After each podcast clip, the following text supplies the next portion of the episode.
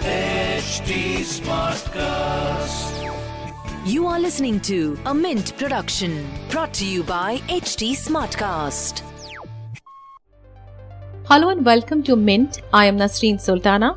You are listening to Mint Evening Market Wrap. Let's take you through all the action in stock markets today.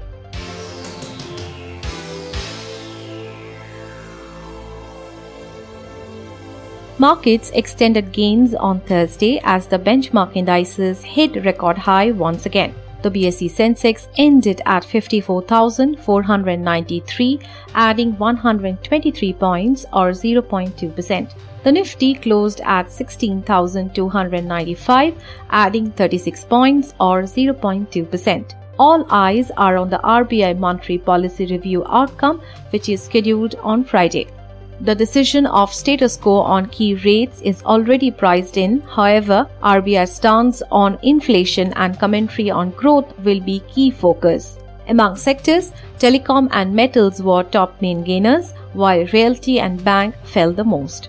Bharti Airtel, ITC, Tech Mahindra, Tata Steel and HCL Tech were top gainers in the Sensex. Among laggards were State Bank of India, IndusInd Bank, Bajaj Finance, ICICI Bank and Bajaj Finserv.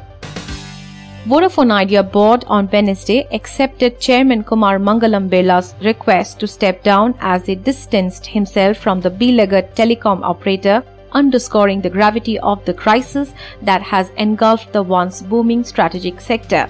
Birla had earlier offered to transfer the group's entire ownership in Vodafone Ideas to the government in a last ditch effort to keep the cash strapped telco from collapsing.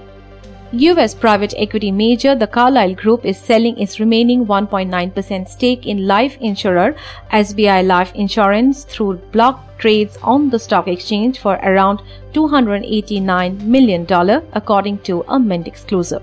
India's Financial Crime Agency has asked Walmart's Flipkart and its founders to explain why they shouldn't face a penalty of $1.35 billion for alleged violation of foreign investment laws, according to Reuters.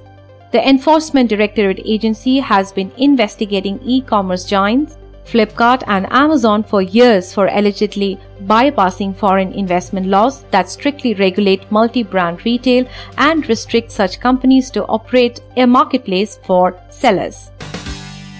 Moving on to global markets, shares in Asia Pacific were mixed on Thursday. Investors also monitored Hong Kong listed shares of firms related to the Chinese video game sector after China's state media once again took aim at the industry. Hong Kong's broader Hang Seng Index closed 0.8% lower.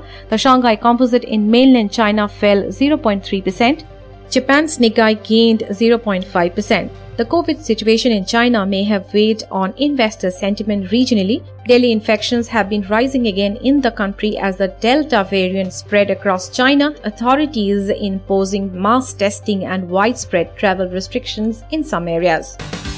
In other asset class news, oil prices were lower in the afternoon of Asian trading hours, with international benchmark Brent crude futures declining 0.1% to $70.29 per barrel.